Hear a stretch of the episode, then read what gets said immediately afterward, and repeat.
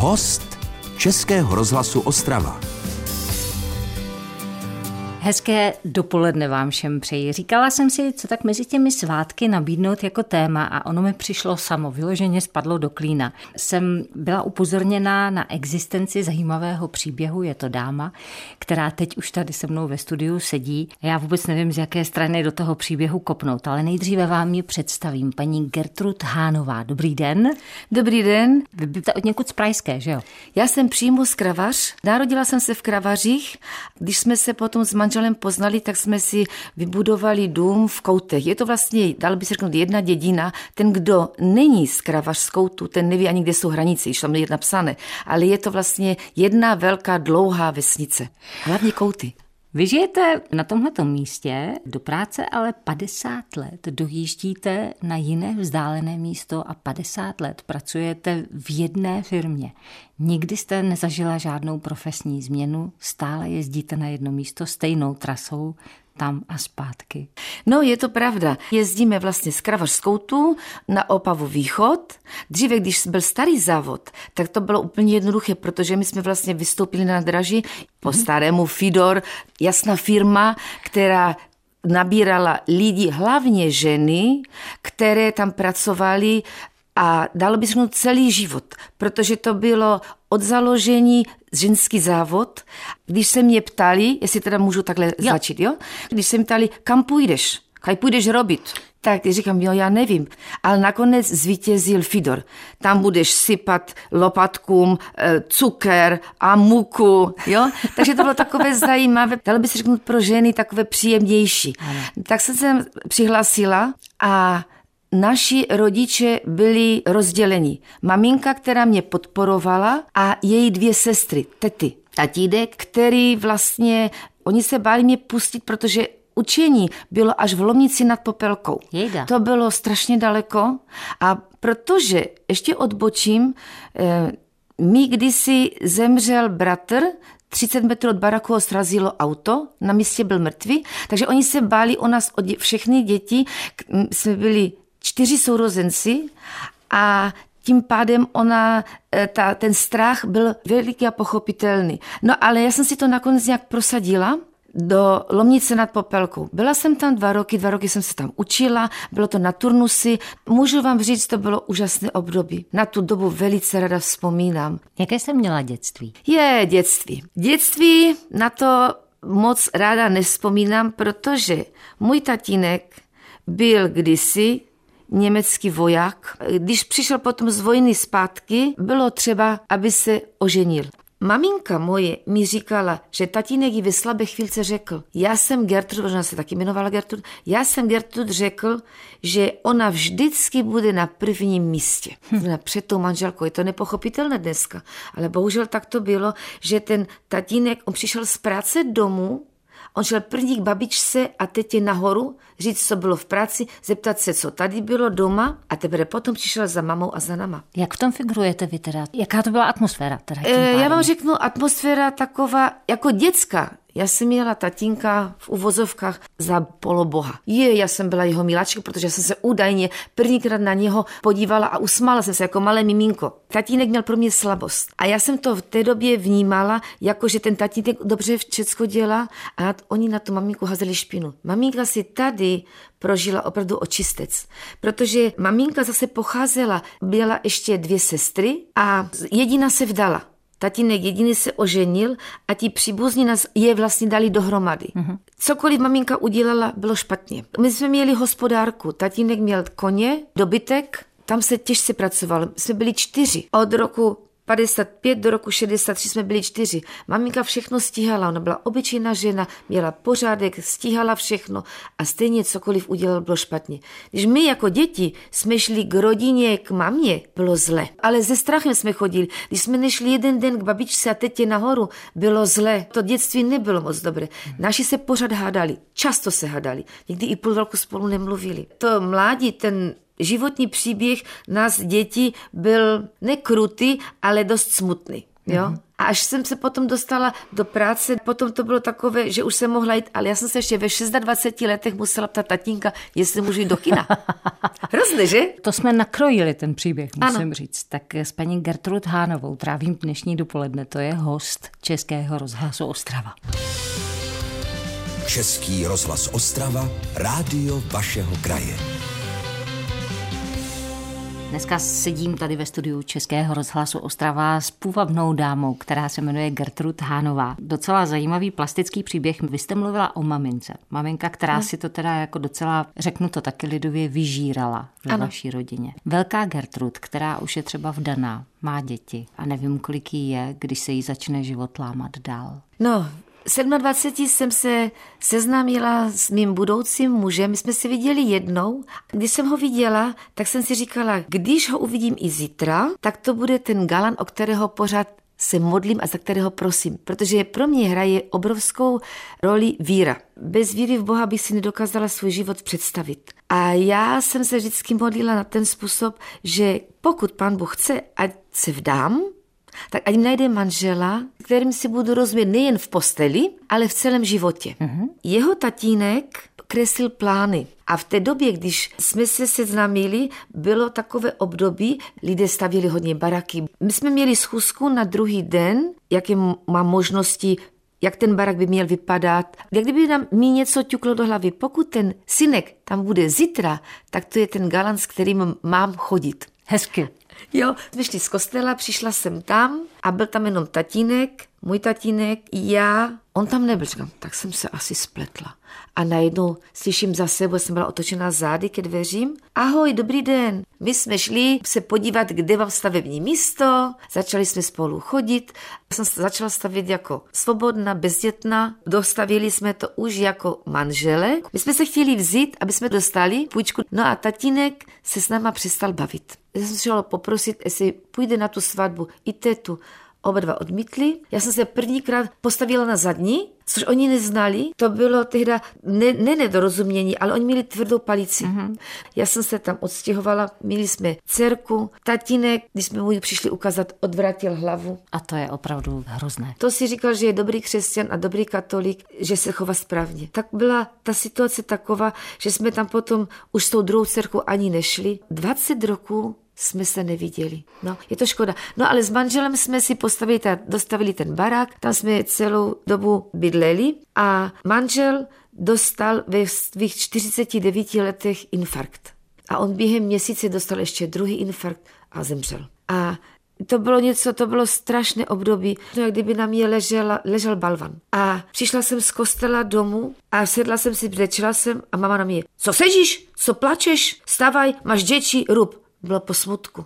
Na jedné straně dobře, protože eh, já jsem se nemohla podat tomu smutku. Já, já si ten smutek byl v mém srdci, ale na druhé straně jsem se musela starat o děti, o domácnost. Tak jsem ten smutek prožívala trošku jinak. Jedna byla 18 a druhá měla 15, oni ještě studovali. Tereska, ta je vystudovaná zdravotní sestra a Danka, ta je doktorka uh-huh. na psychiatrii. Můžu říct, že mi obě dělají radost. Předpokládám, že vy asi neděláte to, co dělali vaši rodiče vám, že byste potřebovala, aby děti žili podle vašich představ. To určitě ne, ale ještě jsme to nedokončili, jak jste říkala, tu větu, kdy se mi to začalo lamat. Ještě než manžel zemřel, maminka nám chodila pomáhat hlídat děti. Jednoho dne přišla maminka s pláčem a já říkám, co se stalo? A ona mi říká, že teta řekla mojí mamince, jdi preč a už tu nechuť. A tatínek ji na to opět, jdi preč a už tu nechuť. Takže ona, nemě, ona nevěděla, kam má jít. Manželi říká, tak budeš s náma. Takže maminka zůstala vlastně bydlet s náma celé ty roky. Oni nebyli rozvedeni, ale žili v odloučení. Je to hrozné, že? Když manžel umřel, tak potom maminka za tři roky na to dostala mrtvičku. Dostala mrtvičku a byla ochrnuta na půl těla. Ale co bylo dobré? Do kostela furt. Šla jsem za Tehdy tam byla úžasná paní, paní Mojžíšková. Šla přes dílnu, tak jsem s ní mluvila, říkám, co se nám stalo, že ta maminka je teda po mrtvici. Ona říká, podívejte se, bych potřebovala noční směnu. On říká, já mám něco podobného doma. Jestli vám mistr najde práci, klidně můžete dělat. Mistr se jmenoval Tomáš Lihocký, úžasný chlap. 13 roku se o mě starali. Jestli to byl mistr nebo předáci, hledali mi místo jednou tam jedno. Mi to bylo jedno. Hlavně, že jsem nebyla propuštěna. Takže tím pádem jsem o tu maminku pečovala vlastně, vždycky jsem přišla ráno z práce, hygiena, tom mm-hmm. snídaně. Já jsem šla lehnout, ona byla natolik úžasná, všecko jsme zvládali a můžu vám říct, že ten kostel byl pro ně stěžejní, ta víra nás vlastně udržovala a udržuje do dneška. Dalo by se mu takové v tom elánu, v tom životě, v tom nastavení, že všechno lze překonat. Že ta maminka dva měsíce před devadesátkou zemřela. Nelituju toho, jsem vděčná za to, že ta maminka byla taková, jaká je.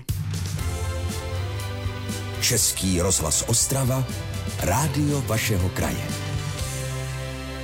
Příběh, který dneska posloucháme, se odehrává na Prajské v Kravařích koutech. Odtamtud přijela jsem za mnou paní Gertrud Hánová. Vy jste několikrát zdůraznila ten kostel. Ano. Vlastně Pána Boha. V tom jste vyrůstala. V tom jsem vyrůstala. Od dětství jsme chodili do kostela, i když dneska si říkám, že tatínek podle toho vlastně ani nežil. Pán Bůh je pro mě stěžejní osobnost. Na prvním místě, možná, že to někomu bude připadat divné, ale na prvním místě dávám Pána Boha mm-hmm. a potom rodinu. Protože Pán Bůh nás stvořil, dal nám úžasnou moc tím, že nám dal svobodnou vůli a my můžeme dělat, jak si ten život chceme nalénovat podle sebe. Řeknu vám to asi takhle proč to tak je. Máte auto. Než to auto můžete řídit, dostanete nějakého instruktora, který vás učí, jak máte řídit, řekne vám, co je správné. Vy jezdíte s ním, uděláte nějakou chybu, ten instruktor auto zastaví, upozorní vás a až dostanete řidičský průkaz, tak potom teprve vy vlastně můžete to auto řídit. A už s vámi nikdo nejezdí a vy jste zodpovědná za svůj život. A tak to je i v tom životě. Pán Bůh nás stvořil, dal nám desat desatero, které je pro nás, by mělo být pro nás stěžejní a jestliže udělám něco špatně, vím, že to dělat nemám, a přesto to udělám, tak tomu se říká, že to je hřích. A jestliže ten člověk dělá tohleto vědomě, někomu ubližuje, tak potom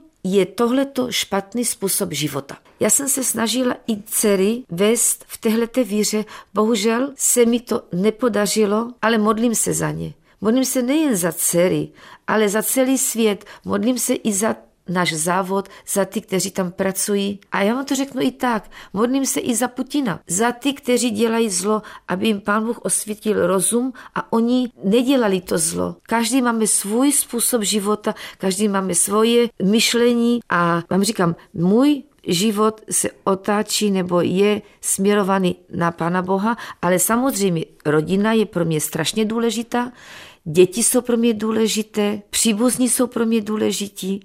Tím, že věřím v Pána Boha, mu nevyčítám to, že mi vzal manžela. On mi nikdy neslíbil, že můj manžel bude se mnou žít do osmdesátky.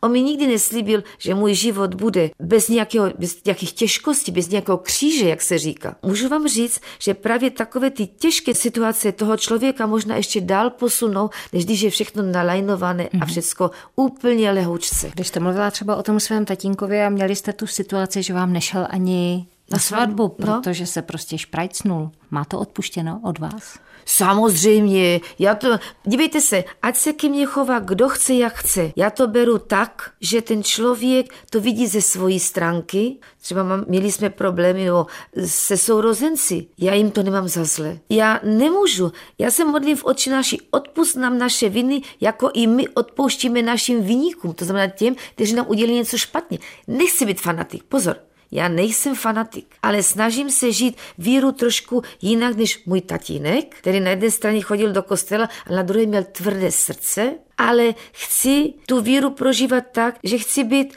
vstřícna k těm lidem.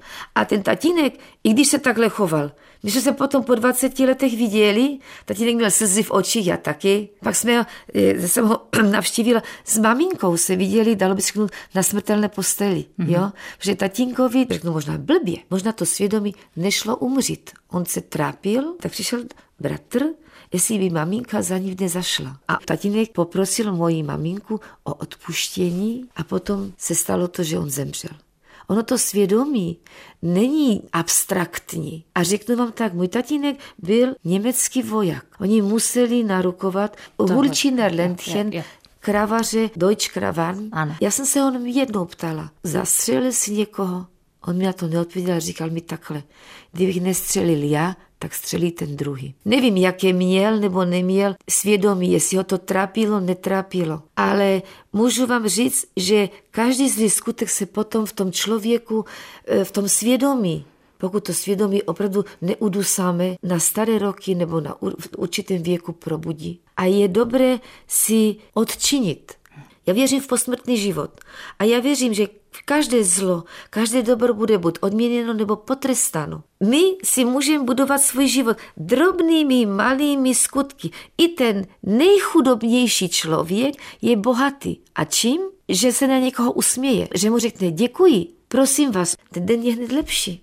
Člověk může přečíst spoustu filozofických duchovních knih, nebo si může sednout s paní Gertrud a vyjde to tak nějak napodobno. Jsem za to vděčná. Český rozhlas Ostrava. Rádio vašeho kraje.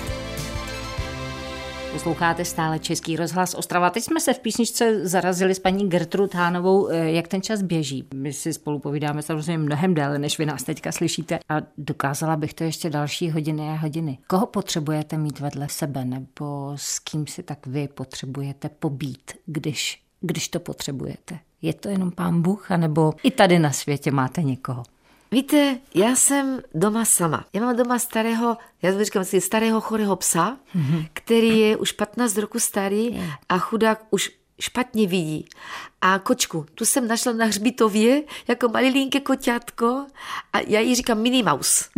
Fejsik se jmenuje Richard. Můžu vám říct, já jsem takový samotař, já jsem takový exot. Takový člověk, který je zvyklý za ty roky na samotu. Ale přitom, když jste vstoupila na tu recepci, tak vás bylo všude plno. Jsem říká, ta přece kam vejde, tak musí být kolem ní plno. A hrozně dobře. To mi říkáte novinu, protože já si říkám, že já jsem introvert. Já jsem Aha. strašně ráda sama. Mi nevadí samota, Jo? A ticho. Mám dcerky, ale člověk jim nechce lézt na nervy. Mi nevadí, že já jsem sama. Já si to umím zpracovat ve své hlavě. Hodně mi právě dává i to chození do kostela. Jak když můžu, já dělám panastkový kolotoč, jak když můžu, jdu do toho kostela, tam mi to nabíjí energii. Jsem ráda s lidma, s kterými si popovídám, že bych měla potřebu s někým chodit na kafička nebo co. Já nemám žádnou v podstatě kamarádku, takovou, s kterou bych chodila. V práci mám spolupracovnice. Na ten život takový, jaký mám, jsem si zvykla. Musím vám ještě říct, odbočím teď, jeden z nejúžasnějších ředitelů, které jsem znala, byl pan Hauschwitz pane řediteli, nezlobte se, jestli to posloucháte, byl takový suchar. Ale, ale na druhé straně, on byl člověk inteligentní, on byl ekonom, člověk, který si to uměl spočítat. Chodil mezi lidi, on ty lidi znal jménem, on věděl, kde kdo je, ale on si udržoval odstup, což bylo správné. Před x lety jsme najednou ze dne na den slyšeli, ředitel Auschwitz skončí. Já jsem šla tehda na dílnu a já jsem ho potkala, říkám, pane řediteli, vy končíte? A on říká, ani, ano, paní Hanova. Říkám, jak je to možné? A on mi říká, víte, když vidíte ty mladí, kteří vás neberou, kteří s vámi v uvozovkách pohrdají, tak to je potom smutné. A jak dlouho vy to ještě máte?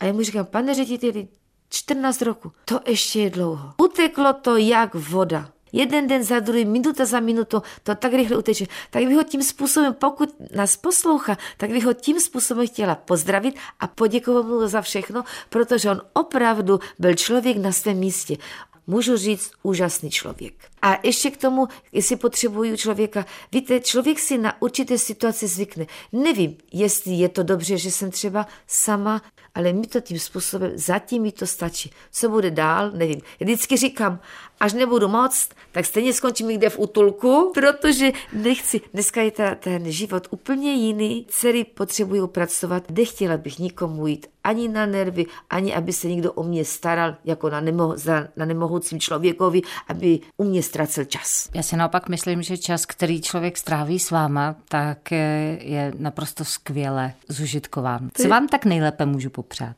Co popřát? Ten optimismus, protože když člověk... O ten se nebojím u vás. Protože když člověk ztratí optimismus, je to špatné. V životě každého člověka přijdou těžké chvíle ale žádný člověk nemá ten, člověk, ten život jenom smutný. Zkusme se podívat na krásnou rostlinku. Já se totiž nerada, ještě tak řeknu, já se totiž nerada ohležím za sebe. Hmm. Dcery mi dali ty svadební alba, já jsem to ještě ani jednou neviděla. To já to jo? taky nedělám, teda no, upřímně. To já jsou věci, které už byly. Tak, já se dívám dopředu.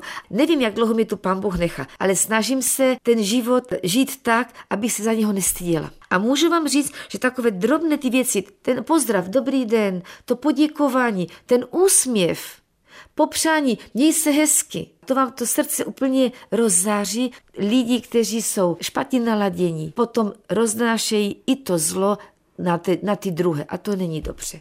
Tak já vám přeju, ať vám to tak zůstane, tak jak to máte. Přeju vám všechno jenom to nejlepší. Zdravá buďte a těším se kdykoliv na nějakou viděnou. Mějte se krásně. Děkuji za rozhovor, jsem moc ráda, to tak strašně rychle uteklo, já se, že tu jsem 10 minut Vidíte. a to už opravdu a můžu říct, že mě ten váš rozhovor úplně natchnul, ty vaše otázky, já jsem netěž, netušila, že někomu něco můžu ze svého obyčejného života dát a přeju všem posluchačům, ať se mají krásně. Jestli jste věřící nebo nevěřící, přeju všem boží požehnání Mějte se krásně a krásné nejen Vánoce, ale celý život, aby byl pro vás dobrý. Český rozhlas Ostrava, rádio vašeho kraje.